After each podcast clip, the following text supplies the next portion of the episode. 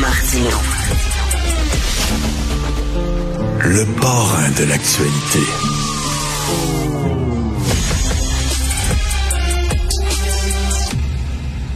Alors, on parle avec euh, Karine euh, Gagnon, que vous connaissez bien, chroniqueuse politique au Journal de Montréal, Journal de Québec, directrice adjointe de l'information au Journal de Québec. Salut, Karine. Salut, Richard. Écoute, je discutais tantôt avec Joseph Facal de sa chronique concernant Dominique Anglade qui ne veut pas reconnaître QS et le PQ comme des partis d'opposition. Euh, je disais qu'il était naïf parce que quand même, pourquoi elle les reconnaîtrait? Elle a gagné. On a beau trouver ça bizarre qu'elle soit chef de l'opposition alors qu'elle a moins de votes que QS, mais c'est comme ça que le système fonctionne. C'est comme ça que notre mode de scrutin fonctionne. Elle a gagné. Ils ont pas suffisamment élu de députés pour être reconnus comme parti. C'est ça qui est ça.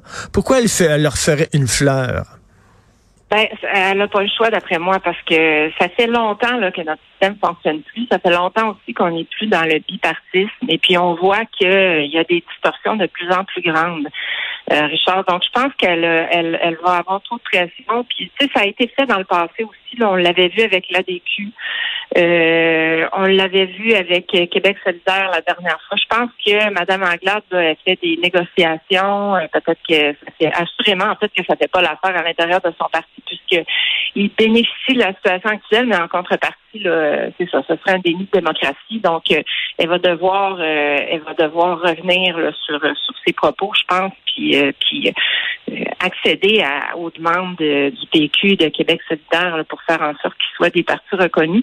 Puis tout ça fait fait ressortir, Richard, le fait qu'on n'aura pas le choix, là. Euh, puis là, M. Legault, il n'est pas ouvert à une réforme du mode de scrutin, là, ce qui n'a pas de bon sens non plus, à mon avis. Mais il va devoir être ouvert, par contre, à, trouver des solutions à plus long terme, puis à faire en sorte qu'on reconnaisse euh, des partis avec moins de 20% des voix, là, parce que c'est ce qu'on va voir euh, pour une longue période encore. Mais tu sais, quand Dominique Anglade dit c'est pas mon problème, c'est le parti au pouvoir qui peut changer le, mode de scrutin. Tu sais, en même temps, tu dis c'est un déni de démocratie, mais c'est notre système qui est fait comme ça. C'est pas elle qui l'a inventé, ce système-là. Le système est de même. Elle, on a tous joué aux règles du Monopoly. On a joué au Monopoly, puis il faut respecter les règles du Monopoly. Ben, c'est ça, les règles. Ben, les règles sont là, mais des règles, ça peut être changé quand ça correspond pas au portrait. Là. On, quand on se retrouve avec, euh, par exemple, le Parti libéral qui, qui, se retrouve en quatrième position là, des, ben euh, des, au niveau du, des voix, et puis qui est quand même le parti de position officielle, je veux dire, ça n'a aucun sens. Là. Puis on peut pas s'asseoir là-dessus puis dire ben c'est comme ça, c'est comme ça. sais Je disais, Jean-François disait en fin de semaine dans le devoir, puis il y avait toutes sortes de propositions intéressantes pour innover. Ce que M. Legault pourrait faire pour euh, réformer le système, puis il disait entre autres ben, de modifier les lois, les règlements pour qu'un parti, par exemple, qui aurait obtenu 10% du vote, plutôt que 20 comme à l'heure actuelle, dans un système qui était traditionnellement euh, bipartite, mmh. ben là, il pourrait devenir un groupe parlementaire. Alors, ça ferait en sorte que euh, il y aurait euh, plus de budget, plus de temps de parole, euh, plus de plus de bras, plus de, plus de cerveau pour pour travailler ces dossiers. Et puis, ben ça, M. Legault, là, il va falloir qu'il va falloir à un moment donné qu'on se penche là-dessus puis qu'on arrête de revenir avec des discussions à chaque fois qu'il y a une élection puis euh, tu sais dire ah c'est pas juste ah, le parti représente pas euh, la majorité des voix mais on fait rien puis on attend au prochain scrutin pour dire bon ben c'est pour qu'il y ait encore des voix qui s'élèvent je trouve que je trouve que ça ça a plus de bon sens puis tu sais Richard là-dessus il faut avoir une réflexion c'est que on voit que les gens qui vont voter sont de moins en moins nombreux mm-hmm. sais, on était à moins de 70% là, je me souviens plus du pourcentage précis pour cette élection-ci, mais c'est toujours en déclin. Alors, c'est sûr que si les gens ont l'impression que d'aller voter, ça sert à rien, si je suis pas en train de dire que ça sert à rien, pas du tout, là, je pense pas ça du tout. Mais si cette impression-là se dégage, de plus en plus, ben, faut pas se demander pourquoi les gens vont plus voter. Et puis là, ben, c'est tout un système qui fonctionne pas.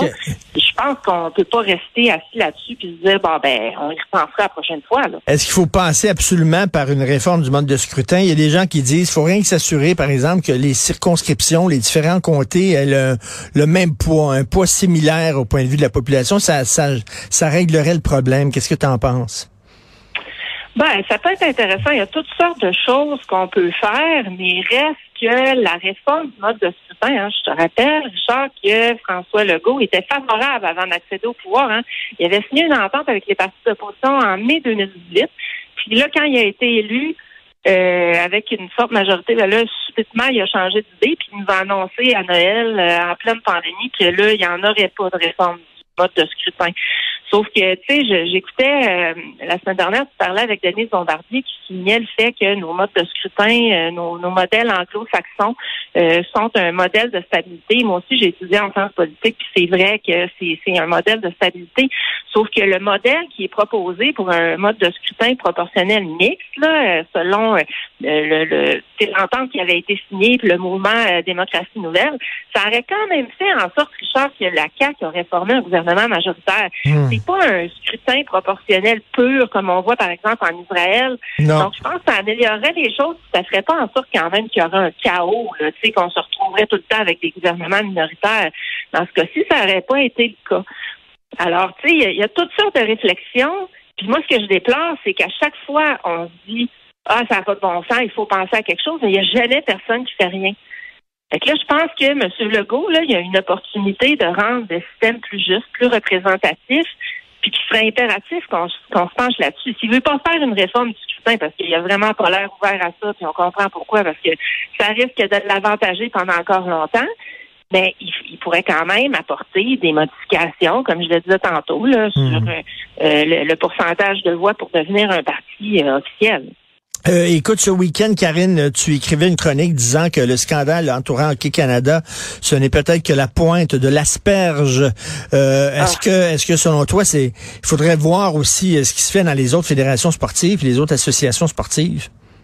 Ben, c'est ce que j'ai écrit parce que tu sais là, on, parle beaucoup de Hockey Canada puis avec raison parce que il y, a, des faits concrets là. Tu sais, on voit des ententes hors cours, une entente en, euh, concernant une histoire de viol collectif en 2018. Là, puis bon, de toute la façon dont ça a été géré, il n'y a pas de bon sens. Mais là, il y a d'autres histoires qui sont sorties, euh, d'autres histoires d'agression sexuelle. Puis je me dis, écoute, c'est certainement pas juste au hockey qui a ça.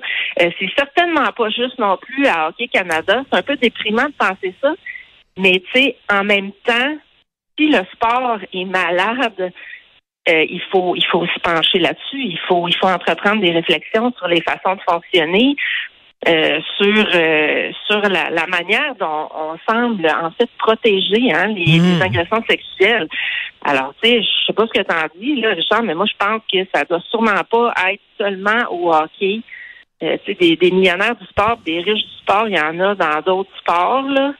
Ben, euh, ben oui, puis euh, tu sais aussi des, des entraîneurs là qui euh, profitent de la relation privilégiée qu'ils ont avec un jeune athlète pour les agresser. Là, on a vu ça dans le milieu de la natation, dans le milieu du ski, dans le milieu de l'escrime, un peu partout là.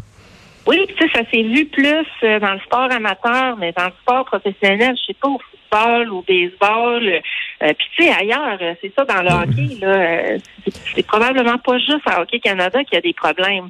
Alors, est-ce que ça prendrait une grande commission d'enquête? Est-ce que ça prendrait des comités qui se penchent là-dessus? assurément, là, je pense que nos élus doivent ouvrir les yeux, là.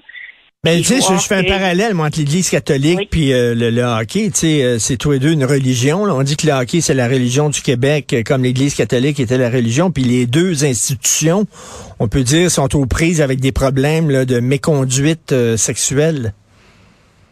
Oui, puis tu sais, à un moment donné, c'était des sujets tabous, tout ça, là, on n'en parlait pas, puis là, ça commence à sortir pour ce qui est du hockey, c'est pas drôle à dire.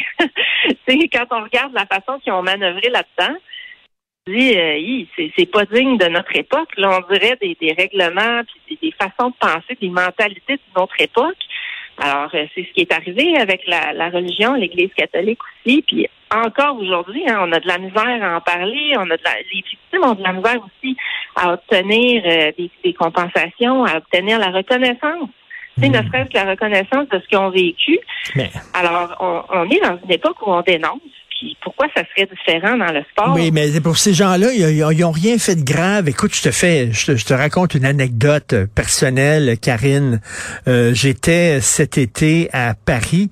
Je me promène sur euh, la, rue à Paris et tout à coup, il y, a un, gros monsieur qui marche devant moi puis qui me voit puis qui me reconnaît, certainement québécois, gros sourire, puis qui s'accroche de moi, s'approche de moi me tendant la main. Salut Richard. Et c'était Marcel Lebu. Et ma blonde a dit, je m'excuse, monsieur Obu, elle dit, je ne suis pas, elle dit, vous êtes, vous semblez, vous semblez content de nous rencontrer. On n'est pas vraiment content, nous, de vous rencontrer. Et, euh, et oups, tu sais, lui, pour lui, on avait oublié ça, là, ce qui se passait, ce, ce qui se disait sur lui. Comme, c'est assez particulier quand même, là. Ouais, je suis pas surprise. C'est M. Aubu, il a perdu euh, l'aura dont il bénéficiait. C'est sûr qu'on l'entend plus dans l'espace public, mais il a tout perdu. Là. C'est, euh, c'est ça. ça. C'est, ces gens-là, ils ont jamais rien fait de grave. Et je suis sûr que les gens de Hockey Canada disent, ben, on n'a rien fait de grave. On n'a rien protégé nos, nos jeunes garçons contre des fausses allégations qui auraient pu euh, détruire leur carrière. Voyons donc. Ben, clairement, quand tu les écoutes, tu sais, dans les témoignages qui sont devant les élus à Ottawa, euh, ils n'ont pas l'air de réaliser une minute, là, une seule minute là, qui ont fait quelque chose de croche. Là. Tu sais, là, la présidente du conseil d'administration, Andrea Skinner, a démissionné en fin de semaine, mais dans son témoignage, c'est comme c'était hallucinant. Là. Il était complètement déconnecté. Là. Tu sais, elle donnait une super bonne note euh, à son directeur. tu sais, ça, ça avait ça avait ni qu'une tête leur affaire, ben comme s'ils s'apercevaient de rien, euh, qui, qui comprenaient pas que la façon dont il avait agi, justement, là, c'était digne des années 50, ça avait aucun bon sens aujourd'hui. On n'est plus dans cette époque-là. On protège plus. En tout cas, on espère qu'on protège plus ce genre de, de gestes-là. Tout à fait. Donc, euh, il y a toute une mise à jour à faire là, euh, au niveau des, grandes organisations. Puis c'est pour ça que je pense que ça doit sûrement pas être la seule qui est un peu euh, attardée dans ce style-là. Complètement. Merci, Karine Gagnon. Merci. Bonne semaine. Merci, Charles.